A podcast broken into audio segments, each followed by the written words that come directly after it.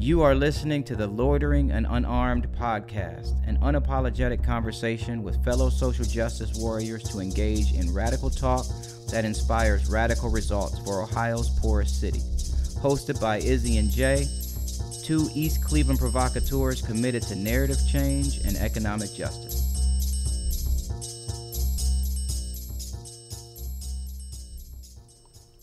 Beautiful.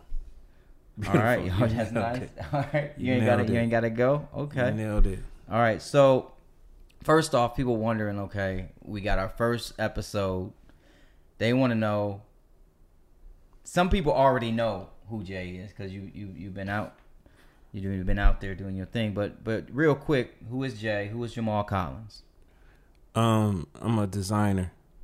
Just period, right? Just a crazy creative designer. Um, and what a designer is, he's a photographer. He does graphic design, he does video, he does coding, he does keynote talks, he does education, he does all of this stuff. He does art shows, he can just do whatever, versatile.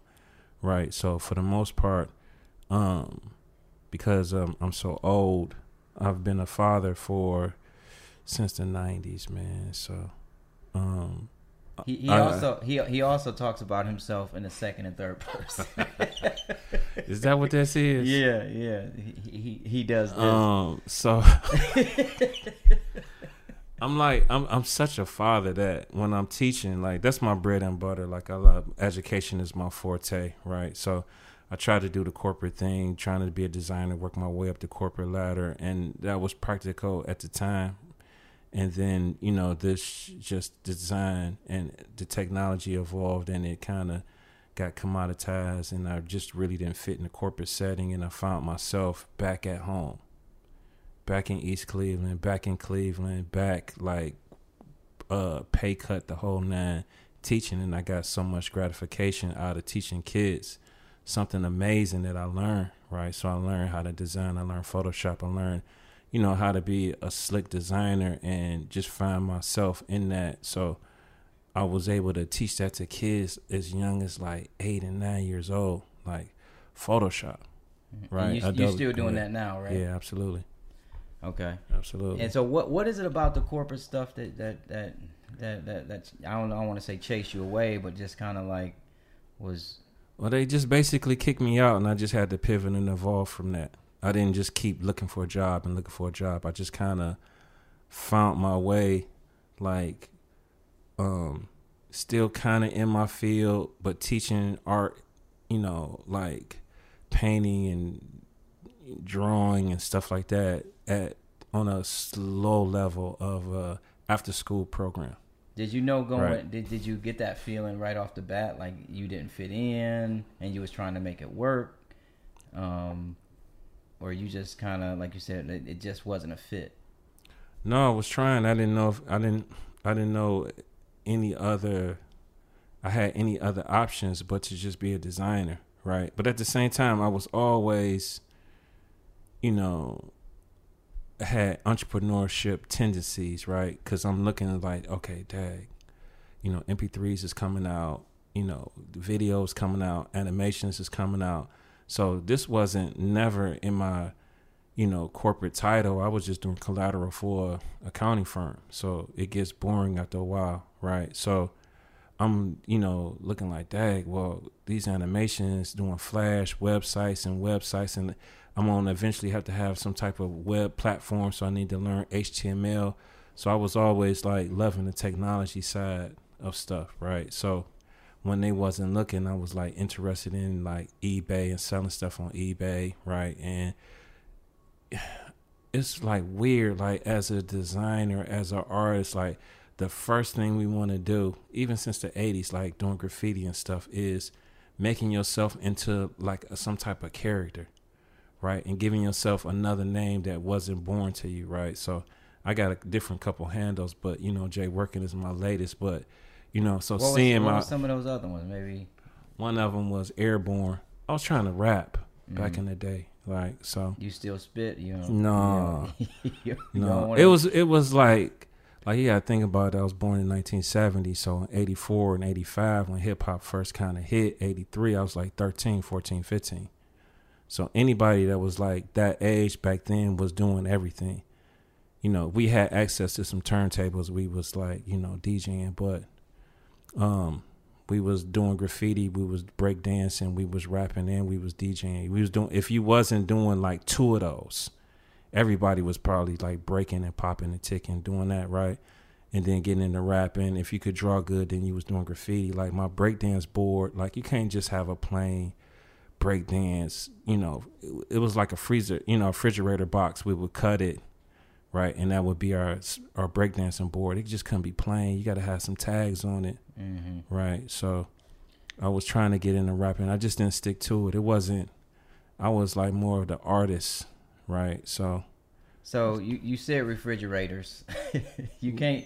To be honest, you can't be in uh in East Cleveland and not think about GE, right? yeah, And uh, we actually not too far from. Actually, I'm on Nela View.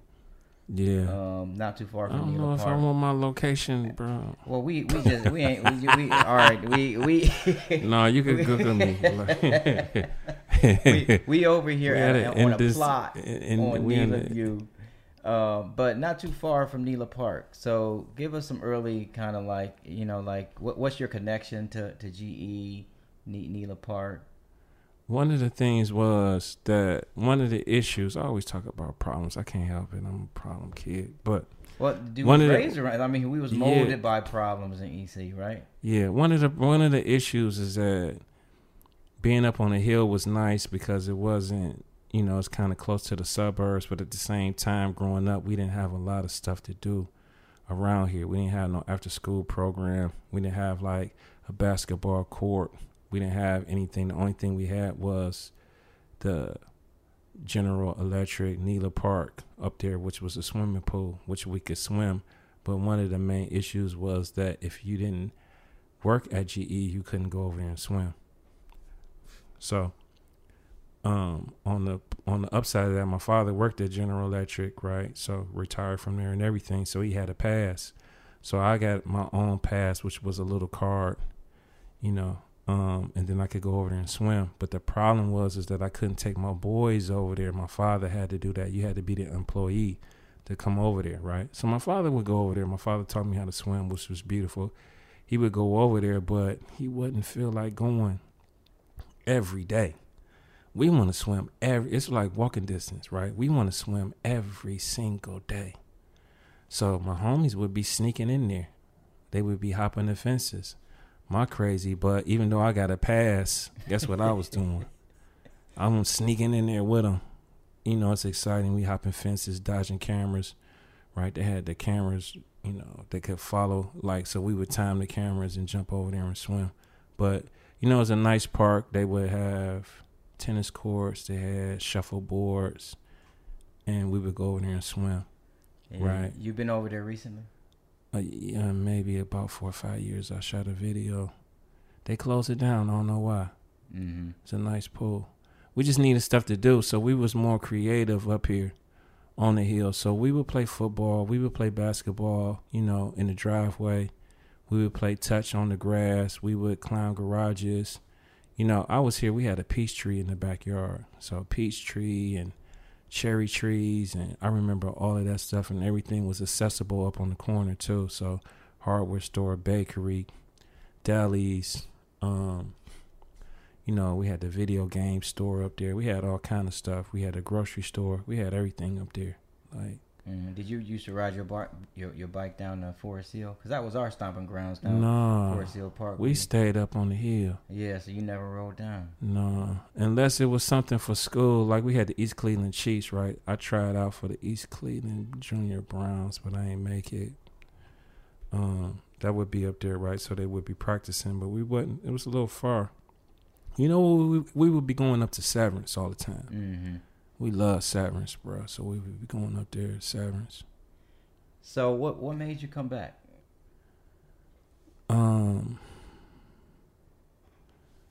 I don't know if I want to talk about that. really, really? No, Okay, no, wait. no, no. Um, a corporate.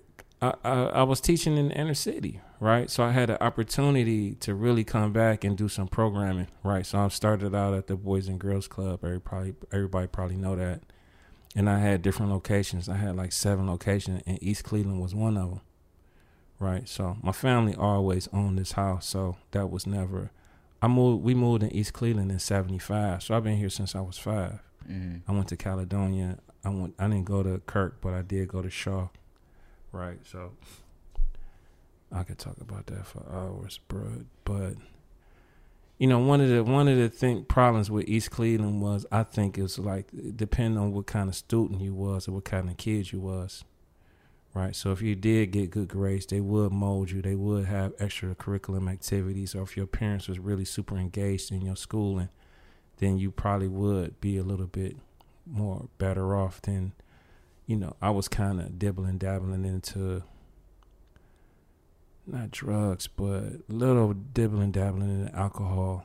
Cause when I went to Shaw, um, it was the '80s, like I said. So, along with the hip hop and all of that came cocaine and came AIDS and stuff like that. So, um, we was getting a lot of our uh, information from like KRS One, and we was figuring that stuff out. And drugs really didn't hit the up up there where I was at just yet, but it was hitting hate and and down the way and down where Lorder the Lorder compound is at right now. So that was like one of the first places that cocaine was really taking effect too. Plus we had the white flight. When we moved over here on seventy five and seventy five, street was mixed. It was like half white, half black. My father um didn't then he don't, I don't, my parents really don't like me talking about what they be doing. Like, I be on interviews, they be like, Yeah. "You, I can't believe you told them." So I don't be wanting to say too much. But my father, um, you know, he got the job at General Electric, so he wanted to live close to where he worked at. Mm, but that was that was part of that was part of what what a lot of people did that work. I'm pretty sure. Yeah, yeah.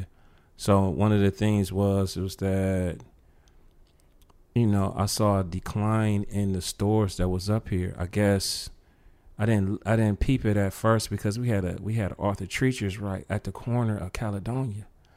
So I would go walk to school, and at lunchtime, my mother gave me a pass, which is crazy when I think about it, Aki. That I could leave elementary school and go walk to McDonald's. We had a huge McDonald's, right? We had a McDonald's, and then they revamped it and put a McDonald's playground in there for the kids up front. Now it's just a big plot. We had a Arthur Treacher's up at the corner, and then the Arthur Treacher's turned into a Pizza Hut, and then those just vamped. Like the McDonald's was gone, and you know we had a couple. We had like two.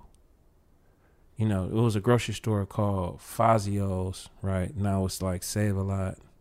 Um, so we kind of tore down. Like we had a hardware store. We had just a plethora of stores, and they kind of made them into some condos. Mm-hmm. They made them into condos. They, you know, it's like let's talk about you. Uh, Yeah, yeah, Let's talk about. We talked about me, and we gonna just go through the whole scenario with you yeah, and add that. yeah. So I grew up on. uh Is my volume good? It don't sound the same as yours. That's because you don't have to. you don't have that. So I grew up. That bass. Listen to that. Yeah, It's I- beautiful. Man, it's the mic. It's the cloud. You hating on the All right, I, cloud? All right, all right I gotta admit maybe you that- want plug. Maybe you want plugged yours or something. No, the got cloud lifter is nice. I, I do like the cloud lifter. So I grew up on uh, on Wellesley, um, which is right across from Saint Philomena Church. Um, and um let's see, I didn't. Uh, let's see, I, I'm I'm just moving back this year. How long you was gone? How long was you gone? About 13 years. You 13 left years. when? At how? I was, man, I was maybe 26, something 20, like was that. you was you married a family man? Or you were single. I was married. You was married. You said we packing up and we leaving. No, the yeah, pretty much. But you I had plugs already in, in Boston. Why why Boston out of any spot? I ended up in Boston. Um, actually, you got to rewind a little bit because first I didn't leave Cleveland to go to Boston. I left Cleveland to go to Vermont. Mm. I um, I had a I opened my first uh, business when I was 23. Where was that at? Is in Cleveland. Uh, it's called Crust and Crumbs Bakery and Cafe over on uh, 49th and, and Lakeside. I don't understand why I ain't know you. Uh. Yeah, yeah. How I know both your brothers and they know you. Uh. The same reason don't nobody else know me. I gotta like it that way. I gotta like to just be I know. laying I'm low. moving uh, towards that. Yeah, I'm, I'm, I, I like to be kind of like behind the scenes, doing what I do. I don't need, you know, that, but that's that's a good thing. I'm getting there. By 60, I'm trying to disappear. Wallahi.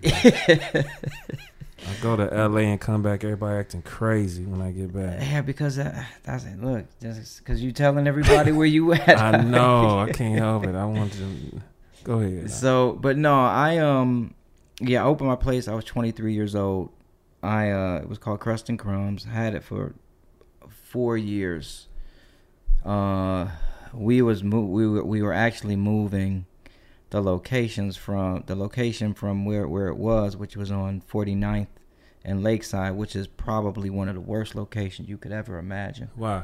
Uh, it's in the middle of nowhere. Uh, it's um How did you get traffic? This before social media, so you yeah ain't have. no You ain't have that. you you You quality uh quality, Quality and, the, and, the- and so we're trying to get huh? back to that. yeah just look at the end of the day you give people the quality you let people know what you're doing and the word travels and I like we, that. and we had we had early on uh, personalized catering operations for office buildings so that was my end You had a plug already for that. no that was one of my business models i said okay i will knock on the door say hey look we're new to the area we make did you- everything from scratch Where did you get your culinary game from? So I went to school. I went to culinary school. I went to actually um, ICASI, International Culinary Arts and Sciences Institute, out in Chesterland.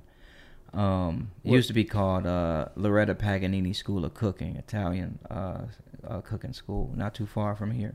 Dope. Um, I, I, I look at you almost as a creative, as a a chef is like a creative. So you're evolving like I evolved with the technology too. Yeah, exactly. You're just keeping it rolling. Because I went to school for environmental biology while I was working at restaurants. And why would the hell would you do that? well, because I always what time was that? What what No. year was that? Man, I don't even Was even. you ahead of the curve when you did that? Ahead of the curve. I, like I had no idea that environmental sciences and everything. In fact, it, we it, back in the day, environmental science uh, was the laughing stock. You got to remember, like nobody thought that we were going to be where we are right now with the uh, with global Mm. warming and all of that. Mm. And so you you know we were the kooks. We were the, we was the the weirdos that wanted to recycle. We were the all of that all of that Mm. kind of stuff uh, because that was a strong narrative that um that corporations tried to to make sure that they could continue to be extractive in their in their um, businesses. So it was like a twofold, right? You get the culinary. You're not just making sauces. You're doing. Keeping it, yeah, keeping it all organic, keeping it all sustainable, even before it became a buzzword. So we, what we did, is uh, How many black kids in there with you?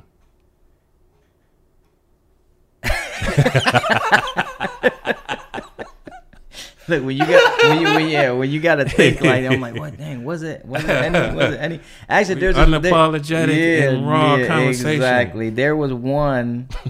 there was one. His name, but he was in after me, and I think he's probably still doing his thing. And I and I, I hate that I cannot. Figure out who he is. Skylar Ray's Eric Eric Eric Eric Wells. You ain't tapped in with him. No, I got to reach out to him. I got to. This is the this is this is this is what's crazy about it when you're you're kind of raising you're kind of going to these different mountain peaks, right?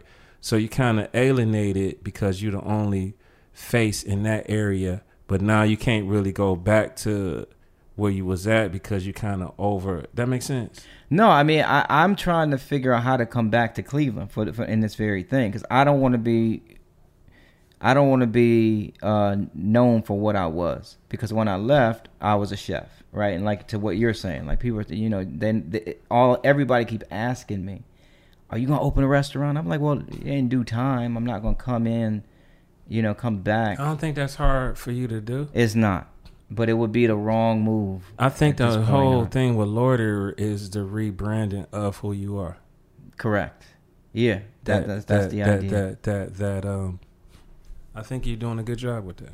yeah, just trying to come in saying, "Hey, this is about this is about." I'm glad you brought that up, though. It's like because you have to talk about the chef part, but you got to talk about that biology class and how that plays. Keep going, knock. I haven't cut you off. No, no, you So- good. No, So, so you took, so you ahead of the curve. Y'all talking about recycling back in 2006 and all this stuff. You get a connect. You get a connect in Vermont.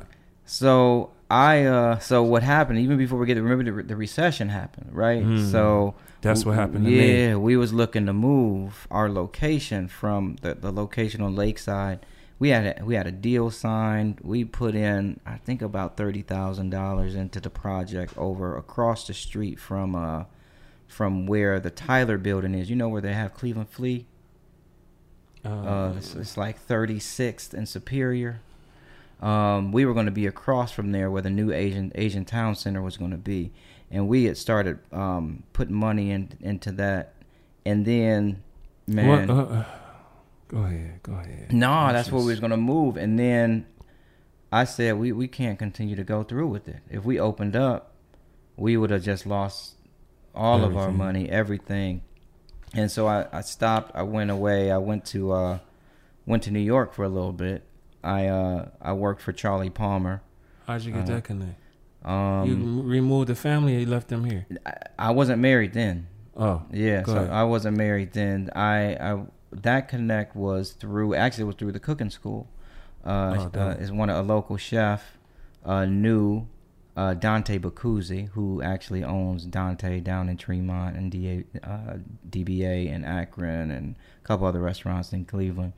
And so I, as I was going to New York, he was coming back to Cleveland to open up his restaurant because he was at Aureole, and I worked actually in New York under uh, Amar Santana, who now has um, two restaurants over in California, um, and actually Tony Ayazi uh, at the time.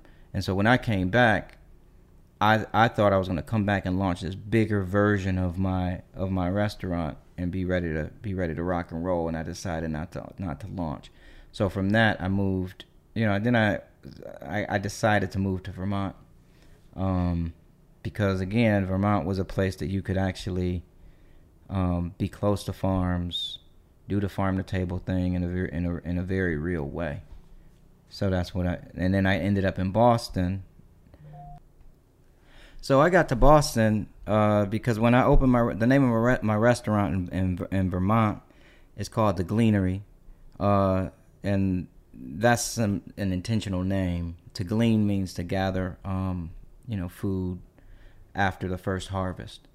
Uh, and so it's a sustainable restaurant that looks to, to provide economic opportunities for farmers uh, for stuff that they put all their energy and time in to try and grow but couldn't find a market for. So we guarantee the purchase, you know, of that and turn it into fine dining food. And so the whole thing was uh, taking something that people view as trash and turn it into a forty dollar plate. Uh, so I like to play, and actually kind of similar to like loiter. People view East Cleveland as as done, and we're gonna turn it into exactly what it should be, which is a, a model for economic justice. So it's funny how those things. I actually I didn't even real, really realize that that's kind of how I'm oriented anyway. To look at like, you know, the available resources and assets and turn them into into value. Uh, but so from that, um, I was doing this work and I saw that uh, the former president of Trader Joe's, Doug Rauch, um, actually he'll be a um, he'll be a guest on this show as well. Um, we launched uh, we launched uh, Daily Table. Um, actually, let me- rewind a little bit. I saw that he was beginning to to look at this idea of how could he do a uh, a, a nonprofit grocery store in Boston. I saw an article. you see that at? Um, It's an article. Yeah, it was an article. It was an article. You knew him already? I didn't know him. I didn't know him. I I, kn- I didn't even know that he was working on this project. He had done a fellowship at Harvard. Mm. Um, and then you know, but when you're in that circle of you know um, environmental justice, or you know, when you're in a sector, you kind of like stay. Well, you should anyway. you should be staying, you know, abreast, you know, to the things that are that are that are on trend and things that are working and uh, you know that are moving forward in your industry. Uh, so just because I was in that the environmental space, it came across my desk, and I said, "Oh man, this is this is hot." So I saw that he was trying to do a larger version of what I was doing at Daily Table. And Daily Table is a nonprofit grocery store. The Gleanery is a for profit restaurant that is really the, the difference is Daily Table leverages that that that would be wasted food and turns it into affordable, nutritious food for communities that are in, uh, that that are in food desert communities. Uh, so the difference between mine, mine was a high end a high end model, high end food model, and his was uh, looking at how to um, look at these two conflicting realities: the amount of people that are food insecure in, in community in marginalized communities, and the amount of available uh, food that's being wasted habitually. Uh, so what happened is that's how that's how I got to Boston. I just kind of was like, "Hey, what's up?" Um, he was looking for somebody with with experience in the supply chain, and, and You send him an email. yeah, yeah. I just sent an email straight up, like, "Hey, I, I, I saw this thing." Um, it actually sent it to his at that time the his his executive director, Mm. and I just was like, "All right, cool. This looks hot," and I just sent And him. he a- said what? Come I- through. yeah, yeah. yes, I mean, and then he said come through, and that's the whole thing. Like I, I've been fortunate enough, you know, to not have to go through that that corporate mess. That would be very difficult for me to navigate. you, you're going through it the right way. Going through it the corporate route is the wrong way. I didn't have no. I didn't have no connects. I just applied for a job, mm-hmm. so I wasn't. Recommend. It wasn't recommended. Like, hey, get this guy over here. Let's check him out. Let's see his stuff. Yeah, wasn't on social media to prove. Like back then, you just had a piece of paper and then you kind of just show your portfolio. That's a horrible business model to come into. Versus now, I'm I'm recommend somebody's recommending to get this guy over here. It's thousands of teachers, it's thousands of art teachers, it's thousands of designers, but they want Jay working. So that's the thing, right? So Mhm. you kind of networking and building relationships and sending the guy a message, a, a sincere message on a level that people not talking about at the time, right? It's a little ahead of the curve, right. And you're able to validate it. You're be able to validate it with stuff that you've been doing. right? So I was able to come in and say, "Hey, look, this is something that you want to begin to do. I've been doing it for the last three years. Dope. So this is somebody who I'm looking, and I'm and I'm still, I'm still kind of shook. You know what I mean? I'm still looking at it like, is he going? Is he going to respond or whatever? You know, because that's our our own little thing. You know, honestly, I, I I'll say me, and I know from talking to other um, you know, just you know, just black people who are eh, successful, we still have that kind of like shook kind of do. Are we? Are we hot enough kind of thing? right? Even though we know that we are, there it's just because that that oppressive, like superiority, uh, complex that that the system has actually put on us, it makes us feel like second guess our, our worth. You know, and that's just me being real. I know that's what it is for me, and even it took it took me a while to get through that, because you got to. I don't think I told you this. I never finished college right? So I, I went, I, I went, I never finished. I never finished high school. I got my GED, Mhm. right? So for me, I'm always, for, not anymore, thank Mhm. God, but for a while, I was always trying to figure out, am I strong enough? Am I, W- am did I there? Did you did you have backlash backlash from your parents about that? Because it's Um, it's more about.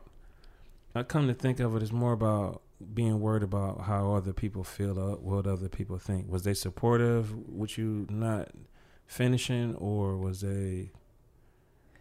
My parents, yeah, my parents, it wasn't a big, because I didn't, I, I got my GED. Because you wasn't you wasn't wilding out, so it wasn't Yeah. like it wasn't like exactly. it'd be different if you was like out of control. But Yeah, no, I was always the kind of you know doing my own thing.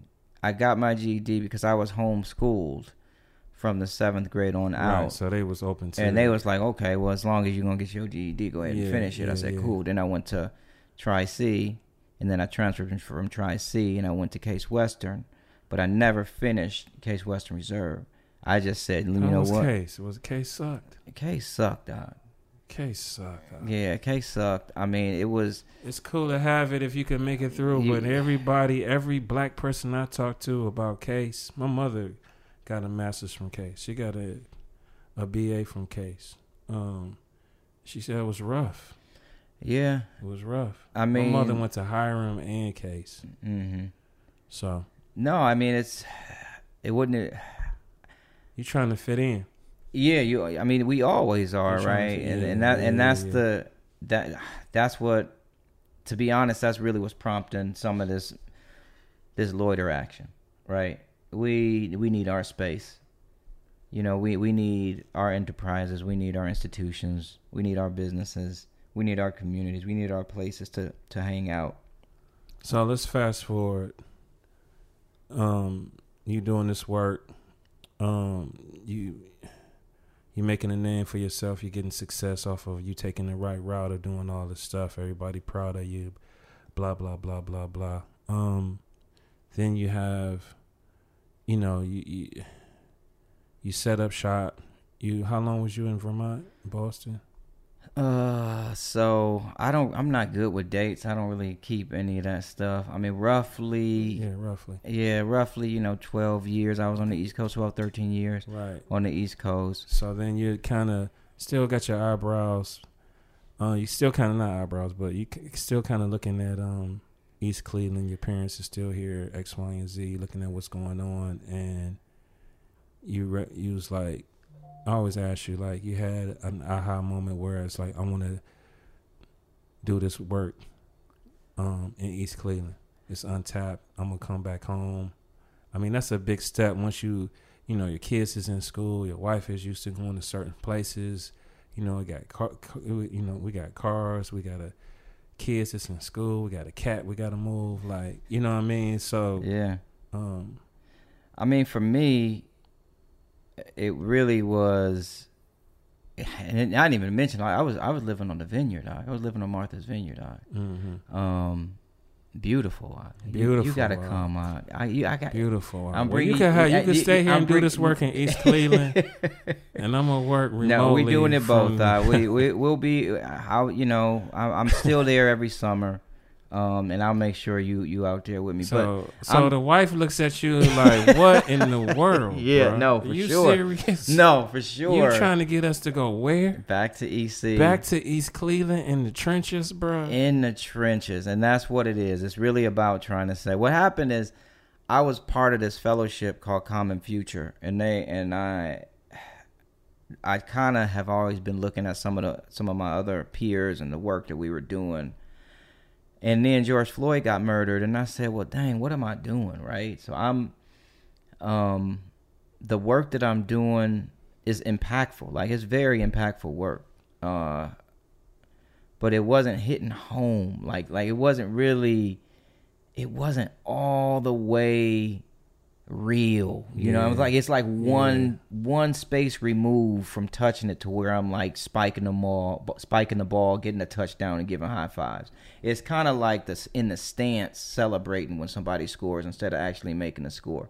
So I wanted to to come home. Number one, I wanted to live next door to my parents because they never left. Right. They Um, getting older, and, and it's they- blessings and coming back and helping your folks. Exactly. People, Being we, with them. we be we be quick to move and leave our parents at the house and not realizing that, you know, blessings is at the feet of your mom and your pops and coming home to help them. Yep. You know. No, that's real, and that's part that that is real. That's one piece. That's a major piece. I said, okay, well, they're getting older.